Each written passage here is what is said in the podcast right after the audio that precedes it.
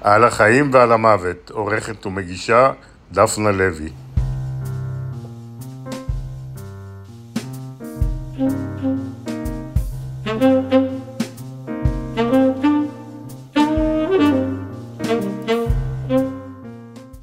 אחיה של אביבית משמרי, כך היא כתבה עליו פעם, היה מטבעו פעיל ונמרץ ואופטימי. יכול להיות שהיה פותח עסק וכנראה נישא בגיל צעיר ומקים בית ארוך שנים, אולי עם מישהי שיש לה שתי רגליים על הקרקע, לא מגונדרת מדי כי פומפוזיות הצחיקה אותו תמיד. אלא שבגיל צעיר הגיע ההתקף הראשון, שהיה קו השבר, וממנו לא הייתה דרך חזרה. אביבית, שהיא סופרת ומו"לית ועורכת, איבדה את אמה ושנים בודדות לאחר מכן גם את אחיה, וממש זמן קצר מאוד אחרי שיחתנו גם את אביה. הגעגוע, כך היא כתבה במקום אחר, הוא איבר שמתפתח, ולבסוף הוא מתפקד גם כשלא מכווננים אותו, והיא צריכה ללכת איתו כמו יד שלישית או אוזן שלא נשלמה. אחי נפטר סמוך ליום השנה השני של אה, פטירת אימא. אה, אז כן, זה היה... ורוב הזמן הוא היה בבית ההורים? כמעט כל הזמן, כן, חוץ מהתקופות שבהן היה מאושפז. אני זוכרת שאת כתבת פעם שכשהוא אושפז, נדמה לי שזה את אמרת לו, כמה שתגיד להם שאתה מרגיש יותר טוב, ככה יותר מהר ייתנו לך ללכת מפה. זה היה באשפוז הראשון, כן. כשעוד לא ידענו, כשעוד לא הבנו בדיוק מה נפל פה. אולי היום הייתי יותר מבינה, אבל uh, זו תמיד חוכמה שבדיעבד, כן? Uh, נכון, הוא נכנס, הייתה לו, uh, קוראים לזה התמוטטות עצבים, או התקף uh, פסיכוטי, או איך שלא יקראו לזה. בלי שום אזהרה מראש? היו סימנים מראש, היום אני יודעת שהם סימנים, אבל כשלאדם עדיין אין עבר פסיכיאטרי, את לא בטוחה אף פעם אם הם סימנים או לא. את לא יודעת. הייתה התקרבות לדעת חזקה, שזה תמיד היה אצלו באופי, גם אחרי, למשל, הבר מצווה שלו, הוא התחיל ללמוד אה, כתבי קודש, אבל פתאום זה נהיה יותר אה, נחרץ, יותר אה, אינטנסיבי. הייתה תקופה של אה, חוסר שינה, הוא עבד במשמרות לילה, היה לו נורא קשה לישון, נורא קשה להתעורר. זה כנראה לא תרם, וזה לא ברור מה קדם פה למה ומה יצר את מה, אבל בדיעבד קראתי על התקפים של סכיזופרניה, ובדרך כלל ככה זה מתחיל, בסוג של אפיזודה גם דתית וגם שפוגעת באיכות החיים, בשינה וכולי. בגיל 24. כן, כן. ואז אה, זה קרה, ב... הוא התחזק והלך ללמוד באיזושהי ישיבה בירושלים, לא יודעת אם ללמוד, אבל לשהות שם, באנו לבקר אותו, זה היה מין חדרון לא כל כך סימפטי, לא כל כך הבנו מה... הוא היה נראה נורא עליז שם. ואולי שבוע, שבועיים, שלושה אחר כך התקשרו אלינו ואמרו, טוב, הוא לא בסדר, בואו, אה, בואו תתערבו, תיקחו אותו. ומסתבר באמת שהוא... בתוך כל ההתבודדויות שם אה, בלילה, הם יצאו להתבודד בלילות לבד. חסידי ו... ברסלב. כן, כמנהגם. וכל הקימות באמצע הלילה וכל הלימוד הבלתי פוסק. אני לא באמת יודעת באיזה תנאים הוא היה שם, אבל זה לא עזר למצב שלו, ואז הוא התמוטט. זהו, הכל משם זה רק אה, פשוט מחרוזת אה, ארוכה של אה, פסיכיאטרים, מסגרות, חזרה הביתה. מתי מבינים שזה לא איזה דבר חד פעמי כזה, שאחריו אפשר לחזור לשגרה? לקח המון זמן להבין, כי הוא אף פעם לא באמת השתקם. היו לו תקופות יותר טובות ופחות טובות, תקופות של תפקוד יותר טוב ופחות טוב, הנאה מהחיים יותר טובה ופחות, כי אחד הסימפטומים של סכיזופרניה זה שהם מפסיקים ליהנות מהחיים, מהאוכל, זה פשוט לא כל כך כיף. ניסו לסדר לו, מה זה ניסו? ההורים שלי, קרובים, משפחה, עזרו. אה, לסדר לו עבודה, איזה ג'וב, מפעל כזה, עבודה מוגנת, כל, כל המסגרות האפשריות שיש. בוא תלך בבוקר, תחזור אחר הצהריים, הוא היה הולך יום אחד, חוזר, לא מחזיק מעמד. וצקצת כעסתי עליו, וקצת אה, אפילו אולי נזפתי בו, ואחר כך הבנתי שפשוט אין לו צ'אנס, זאת אומרת, הוא לא הוא אחיך גדול, נכון? כן, גדול ממני בשנתיים. בתור ילדים שיחקנו כאילו כדורגל ביחד עם החברים שלו, ו... כן. כן. והוא גם היה בצבא, אני מכונאי מטוסים. כן, כן, זו, זו הייתה, כאילו, הוא זוכר את זה כתקופה טובה בחייו, אז uh, היו לו זיכרונות, הרגיש חלק ממשהו חשוב, ופעם עשו הכינו את המטוסים להמראה לפני ההפצצה של הכור בעיראק, הוא סיפר אחר כך מלא גאווה, לא מיד אחר כך, אחרי שנים, שרצו לצאת למשהו מאוד חשוב ולא אמרו להם מה, רק שזה סופר חשוב, ואז פתאום אמרו, רגע, נשאר איזה, אחד הכלים של התחזוקה בתוך גוף המטוס, חייבים להוציא אותו, ואיזה חבר שלו נכנס למנוע לפני שהמריאו, והוציאו, וככה, כאילו, נתנו את האוקיי להמראה שם. אז uh, הוא היה מאוד גאה בזה. ואחרי השחרור מהצבא הוא לא המשיך באיזה דרך כזאת מקצועית? לא, הוא לא כל כך ידע, לא, הוא לא חשב אולי לפתוח חנות, לא, לא היה לו איזשהו כיוון. ואז הוא התחיל לעבוד במשמרות לילה, באיזה קו חלוקה, וזהו, משם זה לא השתפר. גדלתם פה בתל אביב, נכון? לא, לא, לא. 아. נולדנו בתל אביב, נולדנו בפלורנטין. גם אימא שלי גדלה בשכונת שפירא בתור ילדה. ואנחנו גדלנו ברחוב אבולעפיה בפלורנטין. בגיל חמש שלי עברנו לחולון, וגדלנו בשיכון ישראלי טיפוסי. ברבות הימים גם היינו עולים די הרבה על האוטובוס. קו אחד לדיסנגוף סנטר, ופשוט מבלים כמו נוער חולוני גאה. כן, הילדות שלנו הייתה חולונית, שמחה. והייתם קרובים בילדות? היינו חברים מאוד טובים במובן של, הוא היה שומר עליי כאחות, ואני הייתי עוזרת לו בכל מיני דברים. אה, כבר לא כל כך זוכרת במה, אבל כן, היינו סוג של אה, צוות, סוג של אה, כוח אחד, למרות שמאוד היינו שונים, והיו לו תחומי עניין אחרים, והחבר'ה והבנים והבנות, זה די שונה. אבל הרבה הרבה שעות של, את יודעת, שנות ה-70 המאוחרות, לרבוץ על השטיח עם... אנציקלופדיית תרבות, או עם הארץ שלנו וכל ה... כן, אנחנו, הייתה לנו ילדות השוקה, לא היה לנו כל כך הרבה טלוויזיה, לא היה... קצת נגוז כל העניין הזה, אבל זה היה באמת שעות של הנאה. משהו מזה נשאר אחרי שהתפרצה אצלו המחלה ו... כן, אני חושבת שנשאר הקטע שאני אשת סודו קצת, ואני כזה היועצת החיצונית, בין היתר בגלל שהייתי קצת חיצונית, זאת אומרת, אף פעם לא תמיד הייתי טיפה בצד, אז... מבחינת המשפחה? כן, אה, הם נהדרים, הכל בסדר, פשוט מין כזה עניין של אופי. הייתי סוג של יועצת חיצונית, כזאת שבאה, שאת יודעת, יש לו איזה משהו והוא... אומר לי, תשמעי כך וכך, ואני כזה מתייעצת. במונחים של היום הייתי עושה גוגל ומודיעה לו את התשובה. אבל אז לא עשיתי גוגל, אני לא יודעת מה עשיתי, אבל הייתי נותנת תמיד את הזווית ראייה שהיא קצת... אה, של איזה אה, מין התייעצויות? באיזה תחומים? האם, לא יודעת מה, האם ללמוד, מה ללמוד? אני רוצה לנסוע למצרים עם החברים שלי, מה את אומרת? אה, דברים כאלה. הוא נסע לאומן, נכון? הוא נסע לאומן, כן, אחרי המחלה שלו, בטח. אה, לפחות פעמיים. הוא חזר לענייני הדת והחסידות. כן, כן, כן, ונשאר בהם גם. כן, כן, כן. לא, ההתקף הראשון לא אמר שהוא חזר בשאלה, מה פתאום, ממש לא. להפך, יכול להיות שזה משהו שהחזיק אותו. התפילות, הזה, המנהגים, למרות שהיו דברים שהוא לא יכול היה להתמיד בהם. למשל, לא הצליח ללכת לבית כנסת באופן uh, סדיר. Uh, היה הולך רק בחגים ולפעמים בשבת. Uh, למשל, uh, לא לעשן בשבת, הוא לא הצליח. עישן, אמר כפרה, סליחה מראש, ועישן. ככה זה אצל הרבה חולי סכיזופרניה. והוא תמיד היה דתי, ותמיד... זה, אני חושבת ש... ממש החזיק אותו ואיכשהו נתן טעם לחייו. סוג של, אה, לפחות בשנים הראשונות, הוא לא ויתר, הוא ניסה, אה, אה, ניסו לשדך לו, הוא היה הולך לשדכנית, מחפש איזה, נוסע, בודק, מנסה לשמור על קשר עם חברים מהצבא, נוסע לשם איזה יום, בודק בתקופות טובות, כן? בתקופות רעות הוא סתם ככה התמקד בלשרוד. היו הרבה תקופות טובות?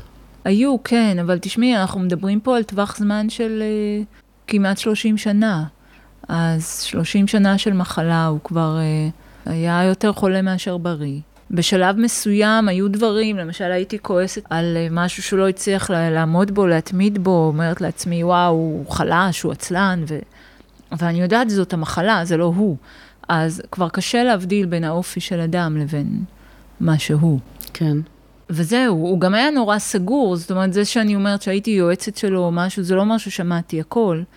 היו מלא דברים שאין לי מושג לגביהם, כולל שאלות שנגעו ל... לא יודעת מה, דברים אישיים שלו, שגם לא העזתי לשאול, וגם אין לי דרך לברר עכשיו, כי זהו, נגמרו האנשים ש...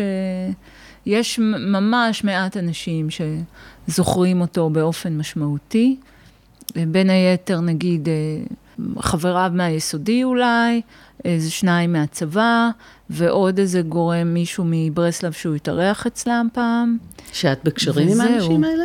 לא, אני הייתי, אחרי שהוא מת, ככה, אחרי שאימא שלי נפטרה, הצלחתי להציל מהאיסוף של החפצים את uh, מחברת המתכונים שלה. אחרי ש... רגע, למה צריך להציל? כי אבא שלי אמר, כאילו, בואו נשים הכל בצד, ואולי ניתן לויצו וזה. אז את זה הוא לא... לא היה אכפת לו מזה, אז אני לקחתי את זה. דבר ראשון, זה אצלי, זה בטוח. אה, ואת מבשלת מזה? בטח, לא כאילו כל דף ודף, אבל סידרנו את זה, אני ובני, אה, המתכונים של סבתא, עם זה לחוד ודגים לחוד ומה שאת רוצה. אחרי, אז זה, זה, זאת היא. ואחרי שהוא נפטר, מה שהצלחתי להציל בין הדברים המועטים שהיו, זה את פנקס הטלפונים שלו.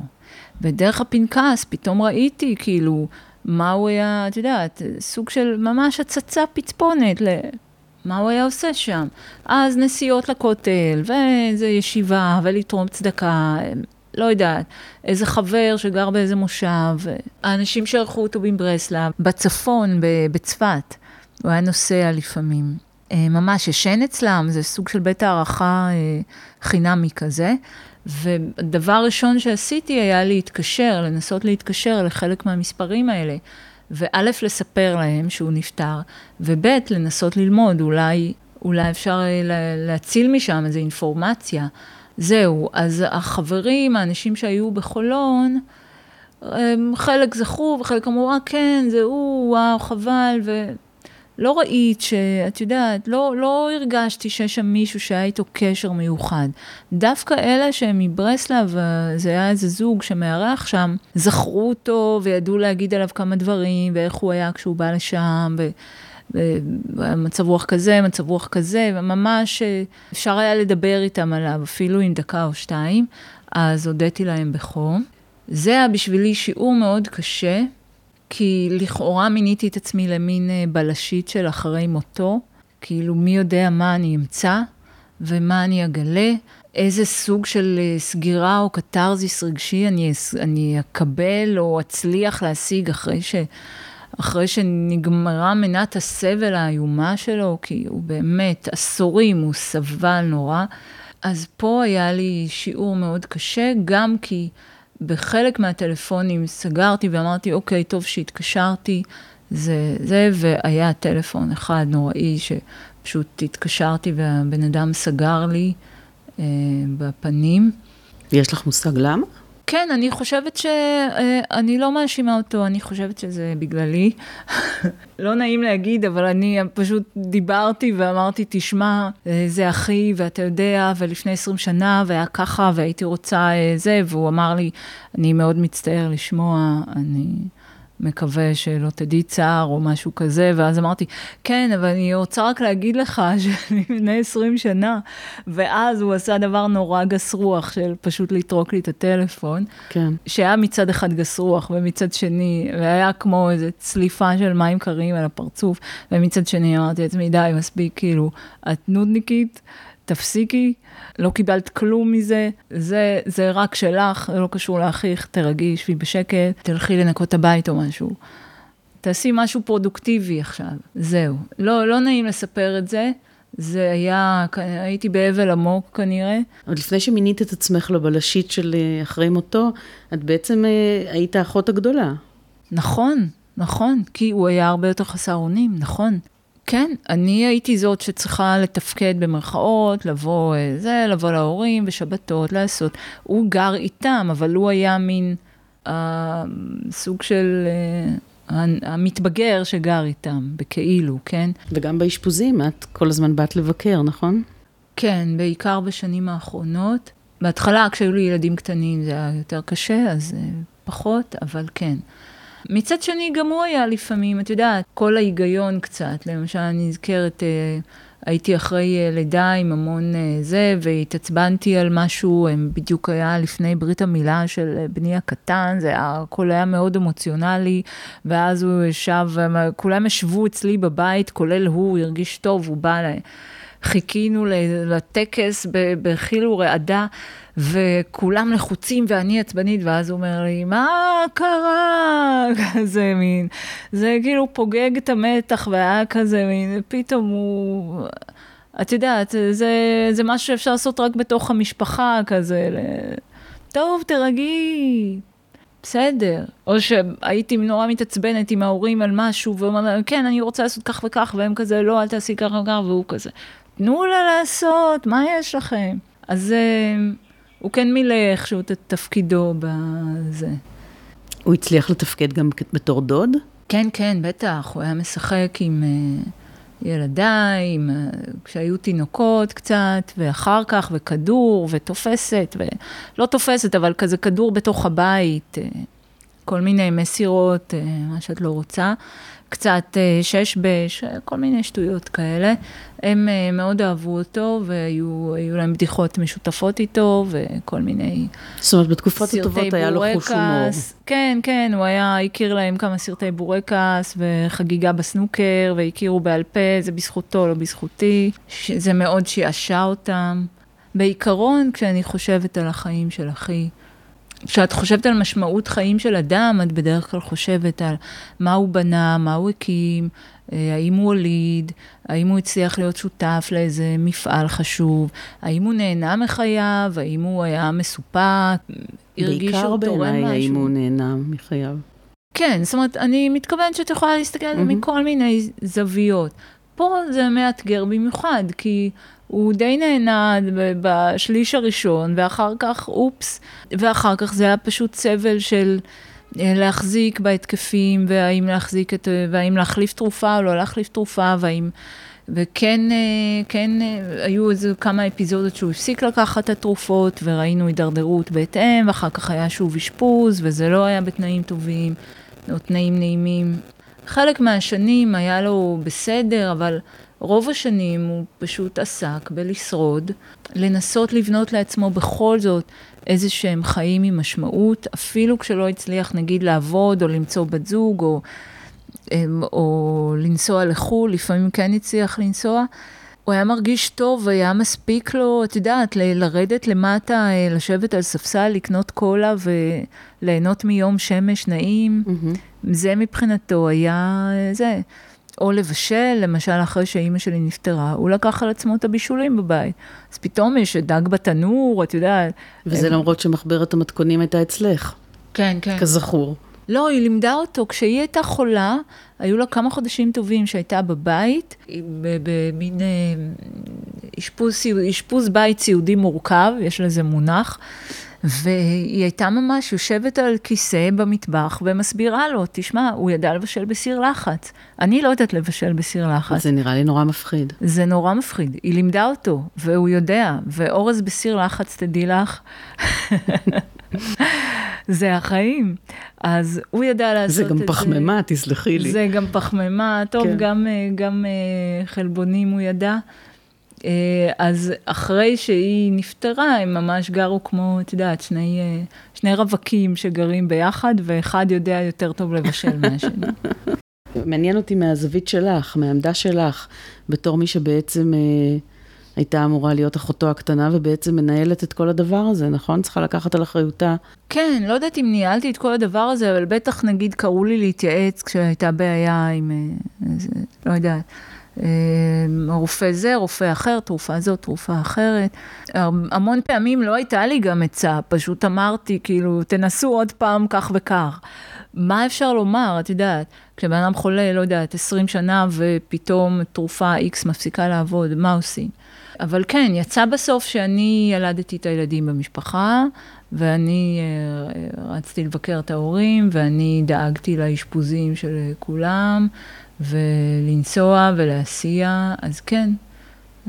ובסופו של דבר, אה, המוות שלו בא בהפתעה? האמת שכן, כן. הוא הרגיש לו טוב המון זמן, אה, כמה שבועות. ממש נהיה בהדרגה סוג של לא הצליח לקום מהמיטה בגלל סחרחורות או בחילות, חוסר תיאבון, ולא ידענו למה לקשר את זה, והוא... הם הלכו לחדר מיון פעם ופעמיים, וכל פעם זה פשוט לא הצליח. זאת אומרת, פעם אחת סתם שחררו אותו ואמרו לו, כואבת לך הבטן. פעם שנייה, הוא לא הצליח להחזיק את כל השעות של המיון פשוט בגלל מחלתו. הוא אמר, אני לא מסוגל יותר, אני חוזר הביתה. ואחר כך, בפעם השלישית, כשכבר, אה, זה היה כשאני כבר הבאתי אותם למיון, זאת אומרת, אה, אבא שלי אמר, אני לא יכול יותר. אבא שלי היה בן 80 פלוס פלוס, פשוט תשוש מהטיפול ומהדאגה, ובעיקר כאילו מהלחץ הנפשי של הוא הולך לישון ואם אחי לא מרגיש טוב, פשוט יוצא מהבית, את יודעת, אין... בתקופות לא טובות, פשוט אי אפשר היה, היה צריך לרוץ אחריו ולהסביר לו שיחזור הביתה. אז זאת הייתה תקופה מאוד מתישה. באשפוז השלישי באמת אני הייתי שם בתמונה, הלכנו לאיכילוב, והוא, אמרו לו, אוקיי, אה, אה, היו לו כל מיני, כל מיני עניינים של איברים פנימיים, וה, ולדעתי גילו לו אז מים בריאות, שזה סופר מסוכן, אבל גם בגלל כל הקשיים שלו, קשיי התניידות וקשיים נפשיים שלו לעמוד בטרדה הפרקטית של לחכות לבדיקה, לקבוע תור, לחכות בתור, והוא לא הצליח. אז לקח אולי חודש לגלות את הדבר הזה של מים בריאות. כשהוא הגיע לאיכילוב כבר היה במצב ממש זה, ואז הם אמרו, רגע, ראינו גם משהו בלב. זהו, את היום הזה הוא לא הוציא באיכילוב, הוא לא הוציא את יומו שם, אבל בצורה שממש הפתיעה, זאת אומרת, ראיתי אותו בצהריים, ובלילה כבר התקשרו אלינו בלחץ של... אה, בדיעבד אני יודעת שככה הם עושים את זה, הם לא אומרים, הוא נפטר, הם אומרים, מצבו ממש גרוע, בואו עכשיו, כן. מצבו ממש ממש גרוע, תבואו. ואת חושבת שאומרים לך להיפרד, ואת כאילו מנסה טיפה להאריך את הזמן הזה. אז אני אומרת להם, אוקיי, אני, אבא שלי אמר, אני לא מסוגל, היה 11 בלילה. תלכי את. אמרתי, בסדר, אני באה, ובעוד אני לא יודעת מה, מתארגנת, מתלבשת, זה היה גם ימי קורונה. היה צריך להביא מסכות וזה, היה צריך להיערך, זה ביקור בבית חולים, אז מתקשרים שוב, בואי עכשיו. ואז הלכתי, אה, בעלי הגיע איתי, כבר כשהגענו, אז ראינו שהם מאוד, הם מתוחים אבל נינוחים. זה לא היה emergency room של, הוא היה כבר בטיפול נמרץ. הם לא אומרים כאילו, בואו, בואו מהר תיפרדו, אלא, אוקיי, שבו פה. מנהל המחלקה מיד ייגש אליכם, ואז ידעתי... זה מישהו שהוא כבר נפטר? כן, ואז ידעתי כאילו ש...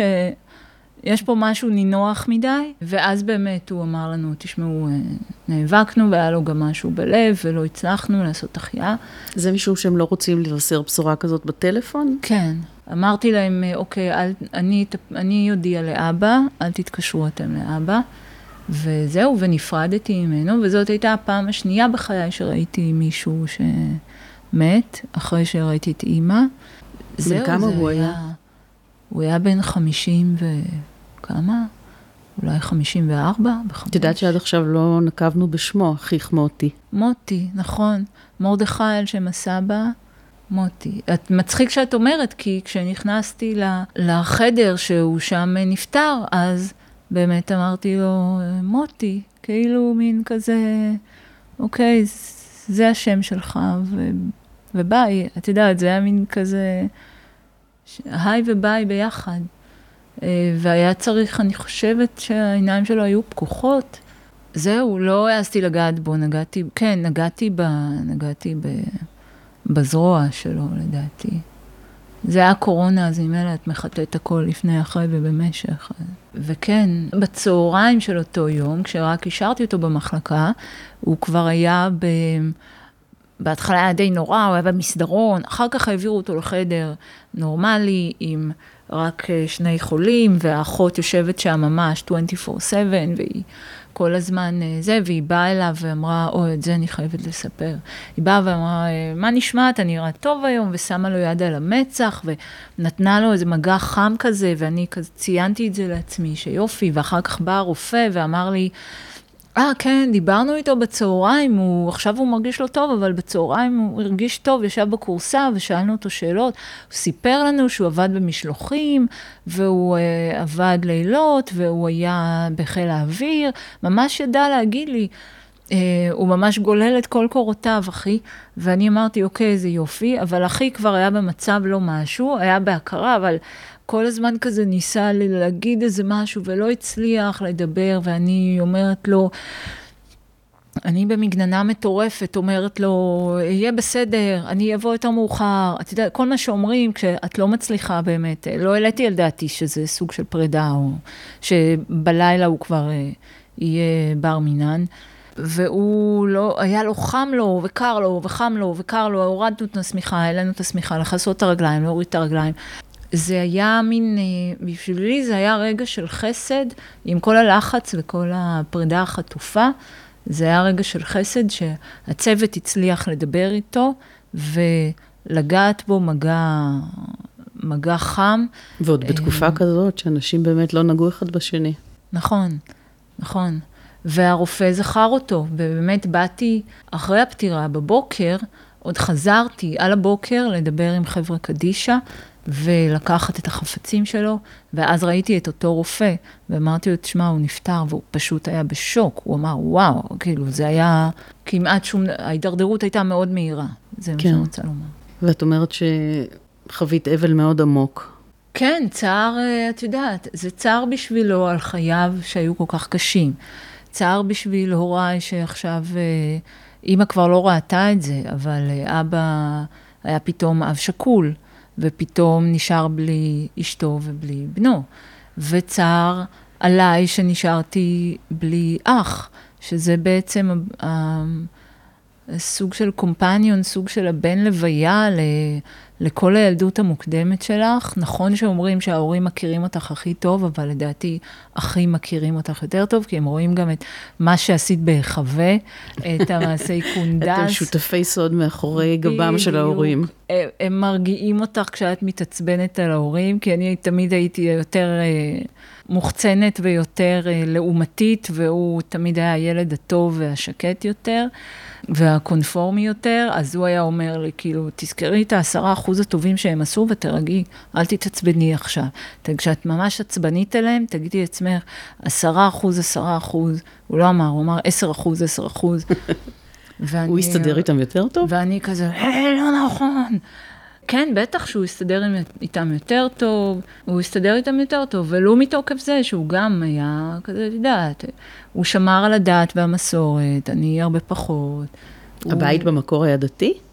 כן, אה, דתי מסורתי, כאילו, זה דתי מזרחי, טרום ש"ס, בואי נגיד ככה, לפני שהגיעו וקלקלו. אה. מאיפה ההורים שלך? אבא ממצרים, גדל בקהיר, ואימא עיראקית, גדלה בבגדד. ושניהם באו ממשפחות דתיות, ושניהם אה, זה, אני סוג של גדלתי בבתי כנסת. אז ההתקרבות שלו לדת לא הייתה מהאוויר, את יודעת, לא, לא, משום מקום. לא, לא, לא מהאוויר, ממש לא. פשוט אה, זה הרגיש לו מקום נוח, והוא נכנס לשם בטבעיות. לא, לא, אין, אה, אצלנו לא מדברים על חזרה בתשובה או חזרה בשאלה. מדברים, הוא התחזק. כן. עכשיו הוא פחות התחזק. עכשיו הוא יותר חופשי. ומין דרגות חופשיות כאלה של... ואת נחלשת לגמרי, אם ככה. אני נחלשתי לגמרי. תראי, גם הם היו בתקופות, פעם שהיינו ילדים, היינו נוסעים לטיולי אה, שבת באוטו. אז תיסעי לטיול באוטו, רק לא לעבור ברחוב של הבית כנסת, כי את לא רוצה לנקר עיניים. כן. זאת הדתיות הנעימה כמו שאני מכירה אותה. לעשות דברים שאת מרגישה טוב איתם, או כמו דודתי המבוגרת, שכבר לא יכלה לקום, אה, זיכרונה לברכה כבר, והייתה מעבירה תחנה בטלוויזיה, מעבירה ערוץ בשלט של הטלוויזיה בשבת, ואומרת, אלוהים תסלח לי, ולוחצת על הכפתור. כן. כי, ו- וחי בה ולא שימות בה. זהו. כן. אז זהו, אז הם הרגישו טוב שם. אני כבר, אני קצת פחות. אני הייתי, הרגשתי מאוד קרבה למסורת, לפיוטים, לדבר הזה שגדלתי עליו, ועד היום זה עושה לי קצת, אה, את יודעת, זה מרגש אותי מאוד, אבל אני ממש לא שם ואני אתאיסטית, וכבר הפסקתי אפילו לנסות, נגיד, ללכת לשמוע שופר בחגים, פעם כשהילדים היו קטנים, עכשיו כבר לא. הפעמים שהוא רב איתם היו באמת פעמים של, על, על עימותים שקשורים לדברים שהוא יכול לעשות או לא יכול לעשות. נגיד, אה, אולי שנתיים לפני שנפטר, הייתה לו תקופה טובה, ואז פתאום גילינו שהוא הולך לנסוע לאומן. ואני הייתי בחרדות היה לי צרוב אירוע שבו הוא חוזר מחו"ל הפוך לגמרי וצריך אשפוז, כאילו. שזה קרה. לא, זה לא קרה. אה. הייתי בטוחה שזה מה שיקרה. כן קרה שהוא היה בתקופה מאנית במרכאות, וחשב שהוא יכול לעשות הכל, וקנה מתנות לכולם, והסתובב ללא הרף, ולבסוף זה נגמר באשפוז כפוי.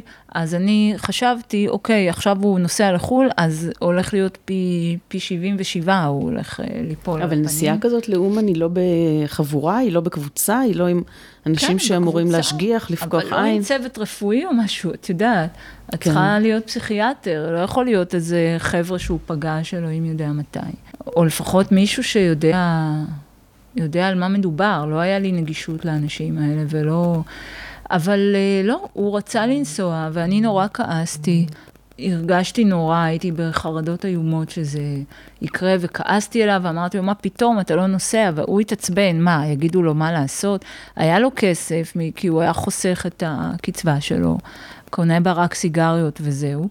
אה, נורא כעס והתעצבן, והלך, התחיל להשמיע מוזיקה בקולי קולות, ואמר לי, לא נוח לך, תלכי הביתה, זה אצל ההורים. ואני נהגתי הביתה פשוט בדמעות, כאילו בחרדה של מה יהיה איתו ומה זה, ולא, הוא נסע, נסע, חזר, נסע שמח, חזר שמח, אומן והרב, ואללה, והצדיקים, ולא יודעת מה. טוב, אללה לא היה שם, אבל כן. אבל שמחה זאת מילה מאוד מרכזית ב... שמחה זאת מילה מרכזית, כן. זה, זה, זאת הייתה דוגמה לעימות. אה, אני מספרת רק על עצמי, אבל כן, גם אה, אבא שלי היה מאוד חרד אז ו, וכעס, אבל נאלץ להשלים עם זה, כי באמת אה, אין בדיוק, את לא תוציאי עכשיו צו עיכוב יציאה מהארץ, הוא לא היה, הוא היה בתקופה מאוזנת יחסית. חלק מהאבל שלך בטח קשור מאוד לעובדה שבאמת החיים שלו הוא בעצם כל מה שמנית קודם, שבן אדם משיג או משאיר או יוצר, לא היה בהם?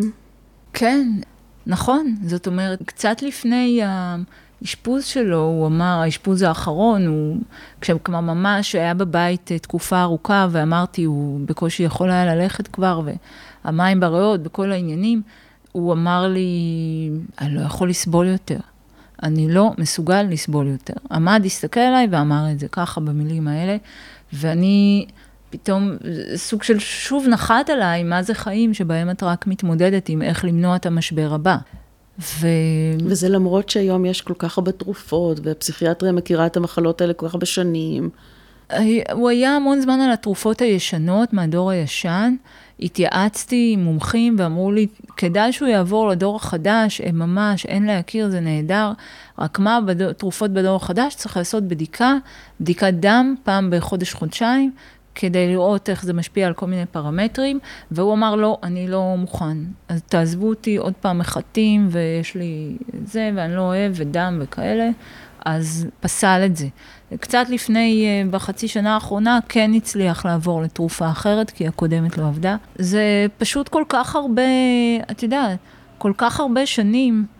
הדבר הזה יכול למנוע החרפה של המחלה, אבל ככל שעוברות שנים ועשרות שנים, ויש אשפוזים חוזרים ונשנים, כל אשפוז זה כמו לקבל עוד פטיש על הראש, ולצאת עם הזבנג של הפטיש עדיין מהדהד לך בראש. ככה הבנתי.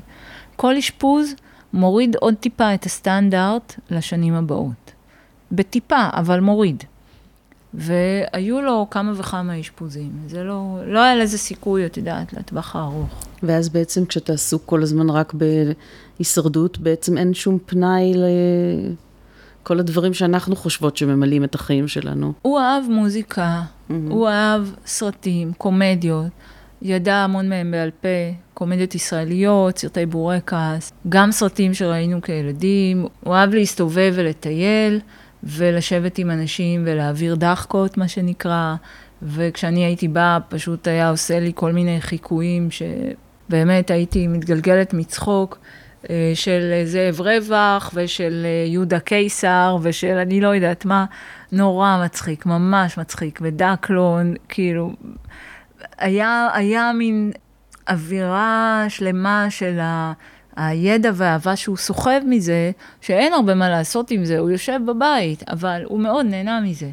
הוא גם הסביר לי פעם פרטי פרטים, אני לא זוכרת את התשובה המלאה, מה ההבדל בצליל ובגישה בין צלילי האוד לצלילי הכרם. יש הבדל בין שתי הלהקות. אז... ואת לא זוכרת, כי אני רוצה לדעת עכשיו. אני צריכה לחפור בזה עוד בשביל להיזכר, אבל היה הבדל, הוא ידע אותו, את יודעת, זה כמו, בסדר, אני ארגיש ממש לא נוח אם כאילו כל התשובה לשאלה התיאורטית הזאת תישאר עליי ואני לא זוכרת. החוקרים מהעתיד יבואו, יאמרו, מה ההבדל עם זה? אני מקווה שדקלון עצמו יודע את התשובה, יהיה בסדר. זהו, ו- והוא נהנה לשחק. הוא ניגן אגב? לא, הוא לא ניגן. היה לו איזה חוש קצב, הוא היה באיזה חוג תופים כשהיה ילד, אבל לא יותר מזה. ויכול להיות שעוד משהו שנתן משמעות לחייו בשנתיים האחרונות היה שהוא נשאר עם אבא לבד. למרות שהיה לו קשה וכולי, אבל, אה, ולכאורה הייתה להם עוד מעמסה, אז הם החזיקו אחד את השני. זאת אומרת, מה אבא היה עושה בלעדיו וההפך. אה, היום אבא שלי, שיהיה בריא, הוא כבר אה, בן 90 פלוס, ומטפל, והוא מסודר, הוא מטופל, הכל בסדר, אבל... אז זו בעצם הייתה תקופה שקרבה ביניהם. כן, הייתה איזה אחוות אלה שחייבים להיות ביחד ומבינים למה, וזו שאלה קריטית, באמת, שאלה של אה, הישרדות זוגית, סוג של... כן. עם כל הקשיים שהיו לאבא. כן. ואיך את התמודדת עם האבל אחרי מותו? אני מצד אחד, אחרי שאימא נפטרה וגם אחרי שהוא נפטר, אז קצת נצמדתי לטקסים הדתיים של ללכת בשלושים, ללכת בשנה, לקרוא תהילים כי זה מה שהיה חשוב להם. לי זה לא חשוב כבר, לקרוא תהילים, אני אוהבת לקרוא את הטקסט של תהילים, אבל לא חשוב לי ללכת לקרוא את זה על הקבר כטקס, אבל עשיתי את זה כי זה חשוב היה להם. בימי הזיכרון האלה?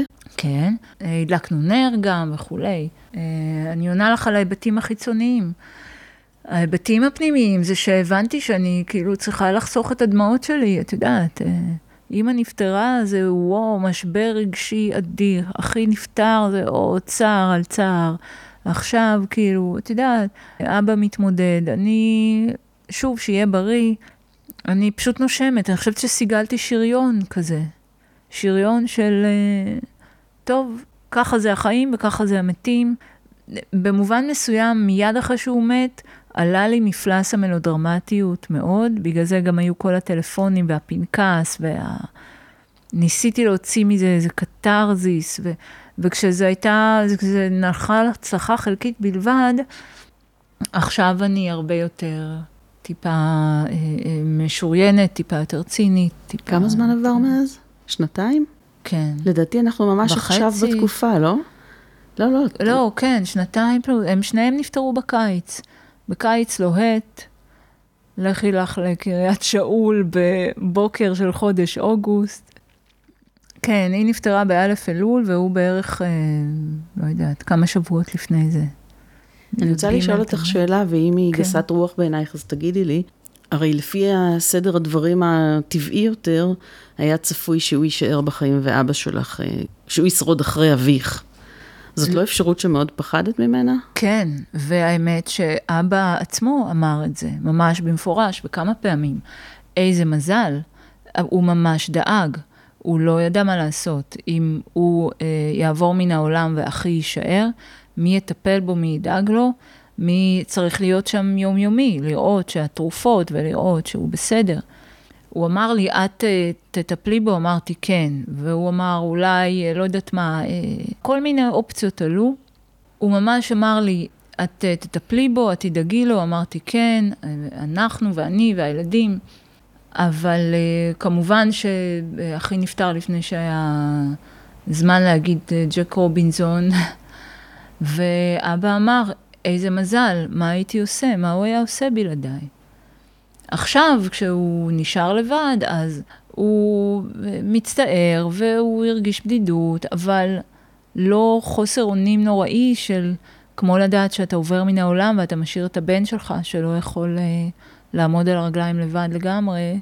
אני מניחה שהיה גם איזה פן של הקלה, משום שכמו שאת חזרת ואמרת, החיים שלו היו מלאים בסבל נורא. כן, כן, לפחות הספיק לסבול, נכון. גם זה. גם את זה חזרנו ואמרנו.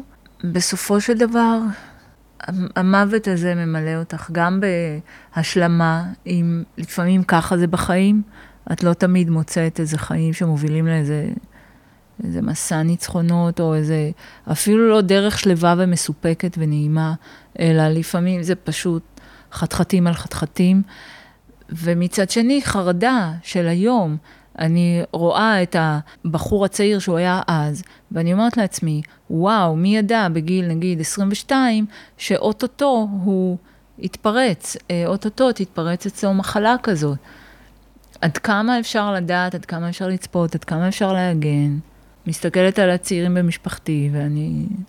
כולל על עצמי, זה פתאום מעלה לך, את יודעת, אה, יותר מודעות לתאונות, מחלות והתפרצויות. אבל אני מניחה שבשביל לקיים איזו שגרה ולהמשיך ליהנות מהחיים, צריך אה, לדחוק את השאלות האלה הצידה, לא? כן, כן. ואכן, רוב חיינו מתנהלים בהדחקה גדולה. תשמעי, זה כלי שימושי מאוד, הדחקה. זה כלי שימושי, ורוב הזמן אני זוכרת מה אכלתי בארוחת בוקר, ואני לא זוכרת... אה, רוב הזמן אני גם מנסה שככל שיעברו השנים זה לא יהיה, את יודעת, איזה מקום של צער נוראי, אלא פשוט מין הנחה קטנה, כי מה לעשות? מה שכן, דרך אחת שמצאתי להנציח אותו, הייתה דרך אה, תרומה לעמותה שקשורה לדברים שהוא אה, סבל מהם, אה, עמותת זה בנפשי, שמטפלת, ב, שדואגת אה, ל, לרווחתם של ילדים ונערים שמאושפזים במחלקות אה, בריאות הנפש. שהיה לו קשר עם העמותה הזו? לא היה לו קשר עם העמותה הזאת, הוא תרם לכל מיני אה, קרנות דתיות, אני לא שם. אבל כן ראיתי משהו לתרום לזכרו ושמישהו יזכור את השם הזה, והוא גם לא היה מאושפז בתור נער, אבל מאוד נגע לליבי הסיפור של העמותה הזאת, שבעצם באה מתוך ההבנה שילדים ונערים, שמחלקות בריאות הנפש הם בכלל, בכללותם מדבר אחד גדול של גירויים, חוסר גירויים. מנסים להפחית לך את הגירויים כמה שאפשר. כנראה מתוך מחשבה שלא, שזה לא יתנגש לך עם כל מיני תסמונות של התופעות הנפשיות, אבל אצל ילדים ואצל נוער זה פשוט הופך למין שממה אחת גדולה. יושבים שם בבטלה וחוסר מעש שעות על שעות וימים על ימים. אז העמותה הזו דואגת להם לסדנאות, הרצאות, אה, אה, ארוחות הפתעה, ימי הולדת, כל מיני דברים כאלה של מה שאפשר לעשות בלי התרגשות גדולה מדי, אבל בצורה נעימה ושתתאים לכולם, אה, מלאכת יד, מה שהם עושים. ואני, דרך אה, מלאכת יד שאני עושה, שזה תפירת שמיכות טלאים, אה, אמרתי, אוקיי, אני אארגן מכירה של שמיכות, מכירה מאורגנת, בתקווה שלא תהיה חד פעמית, אני חושבת לעשות את זה שוב. לקראת יום הפטירה שלו, יום השנה שלו, ורוב התמורה של המכירות תלך לעמותה. זהו, פרסמתי פשוט בפייסבוק, וזה נחל הצלחה מסחררת, באמת אלפי שקלים עברו אליהם, והמון המון שמיכות, ששמחתי שהם מצאו בתים טובים. אנשים קנו את זה והתרגשו, ולכל שמיכה, בדרך כלל כשאני נותנת שמיכה מתנה, אני מצרפת דף הוראות כביסה, ואני כותבת נתפר באהבה וכולי, אז פה כתבתי נתפר באהבה לזכרו של מוטי משמר, זיכרונו לברכה, ושזה הולך לעמותה, וזה באמת היה נהדר, ואפילו אמרתי, מי שלא רוצה שמיכה, הנה ה... הביט והפייבוקס של העמותה, תתרמו להם, ישירות. גם בלי שמיכות, פשוט uh, תיתנו. זה ממש נתן הרגשה מסוג אחר, זה נתן סיפוק, מפעל שהוא לא נתינה מיידית, את לא רואה את זה מיד בעין, את פשוט מרגישה שאת שולחת גלים של נתינה. כן. זה לא כמו לתת נגיד למישהו ברחוב שניגן בכינור. את מרגישה שזה משהו שמקרין. הסיפוק היה לא רק מזה שהצלחתי להעביר כספים לעמותה, אלא גם מזה שהצלחתי לעורר את המודעות לעניין הזה, ויספרו לעוד, את יוצרת פשוט תנועה חדשה בעולם. כן. זה היה לי חדש. לכן אמרתי, אולי אני צריכה לחזור על זה. את יודעת שאת עושה את זה גם בכתיבה. יוצרת תנועה בעולם ומשפיעה על אנשים מרחוק, כן. מקווה מאוד. מה רצית לקרוא מהספר, אגב? מהספר, יש כן. לציין, ספר סיפורים קצרים שראה אור ממש עכשיו, שנקרא מזג אוויר מקסים, נכון. והוא הספר השישי שלך. הסיפור נקטר, אימא שלי מופיעה שם. אה, היא לא מופיעה בתור אימא שלי.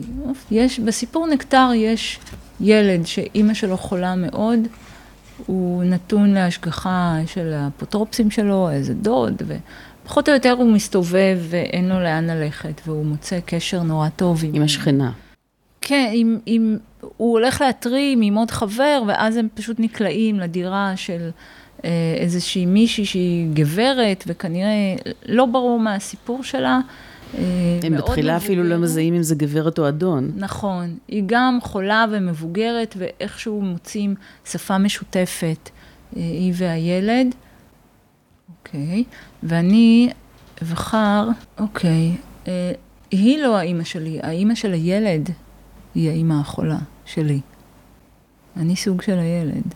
את סוג של הילד? כן, אבל שבאמת... גברת מלימובקה היא פשוט עוד אישה שגם היא חולה. כן. אני מתלבטת בין שני קטעים. גם בסיפור הראשון, בסיפור על האישה ששוכבת עם סגני המנהלים בבת, בבתי נכון. הספר, הילד שלה הוא באיזה שלה קומה. הילד שלה בקומה, נכון. וגם בסיפור על החתול שהפסקת לקרוא, אשתו מאושפזת והוא בבעיה, וגם בסיפור אה, נצח עד, וגם בסיפור קוויאר קרפיון, המספרת בסיפור היא חולה, יודעת שלא נשאר לה הרבה זמן לחיות. אני מתנצלת שהפסקתי לקרוא את הסיפור על החתול. הכל בסדר, את לא חייבת. כשמופיע חתול בסיפור, אני מיד יודעת שיקרה לו משהו רע, ואני לא מוכנה לעבור את זה שם. הוא לא חוזר אחר כך, אבל בסדר. אוקיי, אז אני אקרא קטע מהסיפור נקטר. יהב הוא הילד שמגיע להתרים את uh, גברת מלימובקה, שבהתחלה בכלל נראית לו כמו איש רזה וזקן. והוא נשאר, יהב נשאר אצלו uh, פשוט uh, כמה שעות טובות. האיש הרשה ליהב להסתכל בזמן שהוא מכוון מזרק לבטן של עצמו. הייתה לו בטן כאילו שרירית, אבל האור היה נפול וצהוב, כמו גיליונות של בצק סוכר. זו לא התרופה האמיתית שלי, הוא אמר, זה רק אינסולין, מאפשר חיים, לא מציל חיים. יש עוד שבעה סוגים מדי יום. על הווילונות היו קישוטים ורקמות של בית בובות. בן כמה אתה? שאל יהב. גברת לא מסגירה את הגיל שלה, אמר האיש. הוא הציע ליהב לשבת על כורסה מתכווננת גבוהה, עם ידיות שהיה אפשר להרים רגליים כשיושבים עליה. הגיש לו אגוזים ובוטנים, ורק אז הציג את עצמו בשם. זו באמת הייתה כנראה גברת, גברת ששמה מלימובקה. היא הצביעה על צילומים של רקדניות בשחור לבן על הקיר, ואמרה שזו היא וחברותיה. יש לי או 500 אלף או 400 אלף בנאמנות, אמר יהב.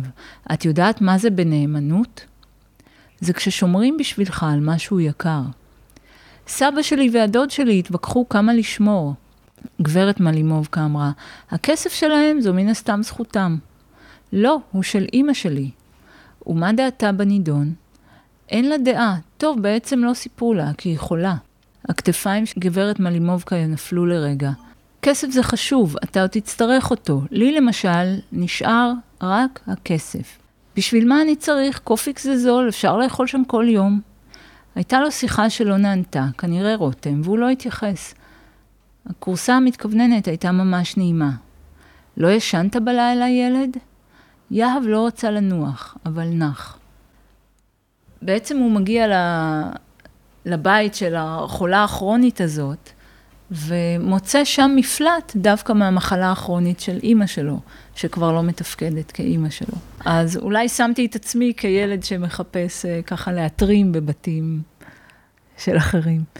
מאחר שקראתי את כל הסיפורים האלה ברצף, קיבלתי את הרושם שכל הדברים האלה בחיים שאת נוגעת בהם, בין אם זה מוות או מחלה, ובין אם זה סקס, ובין אם זה בגידות או, או דברים מהסוג הזה, הכל מתרחש נורא נורא בעוצמה, אין שום דבר אה, מינורי בחיים של האנשים האלה. כן. וזה לא כל כך מסתדר לי עם זה שלפני כמה דקות אמרת שפיתחת איזה שריון. פיתחתי שריון בחיים. בחיי אני אישה חביבה ונעימת הליכות. בסיפורים כנראה יוצא עוד צד.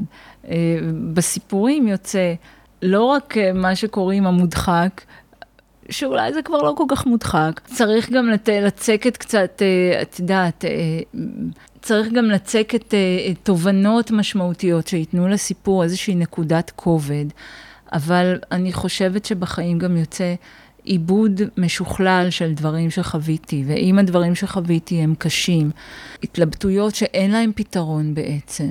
שום סיפור פה לא פתר לי כלום, אה, חוץ אולי מלארגן את הדברים לעצמי במסגרת יותר נוחה, אה, או יותר נוחה לחשוב עליה. זה לא הפסיק את הסבל, זה לא כתיבה משחררת, זה לא כתיבה מטהרת, זה יותר כתיבה של גירוש שדים, כשאת יודעת שיש עוד שורה של שדים שם, וזה סריות שכל הזמן מתחלפות. יש סיפור אחד שמציע פתרון טוב, וזה כשהגיבורה שלו עפה. נכון. במין התגלות מיסטית כזאת, אה, ליד כל ההורים של הכיתה, בסיטואציה סופר מביכה. כן. וכל זה לא בגלל שהיא רצתה, אלא כדי איכשהו לחזק את המעמד החברתי של הילד הדחוי שלה. יש הרבה אימהות נואשות בספר, יש הרבה נשים שקשה להם בספר, והרבה גברים שלא יודעים לאכול סיטואציה מורכבת שנקלעו אליה. אני חושבת שהשם מזג אוויר מקסים, אפשר לומר שיש פה סרקזם, כי הסיפורים עצמם, אין, אין בהם אה, מזג אוויר מקסים, אבל אני חושבת שיותר ממזג, מסרקזם, יש שם ניסיון למודע לשכנוע עצמי. זה מין לחש. מזג אוויר מקסים, מזג אוויר מקסים, מזג אוויר מקסים. אוקיי. וככה בסוף יהיה טוב. נכון. חולים, מתים, נפרדים, בוגדים, חלומות איומים, סיוטים, תאונות שהשטן לא, לא ברא, אבל אולי לפחות כאילו תזרח עלינו שמש נעימה. כן. זה, זה, אני חושבת שזה העניין פה. וזה נראה לי מקום נהדר לסיום השיחה, פשוט נהדר. מה, חשבתי שרק התחלנו. תודה רבה, אביבית. המון המון תודה, דפנה.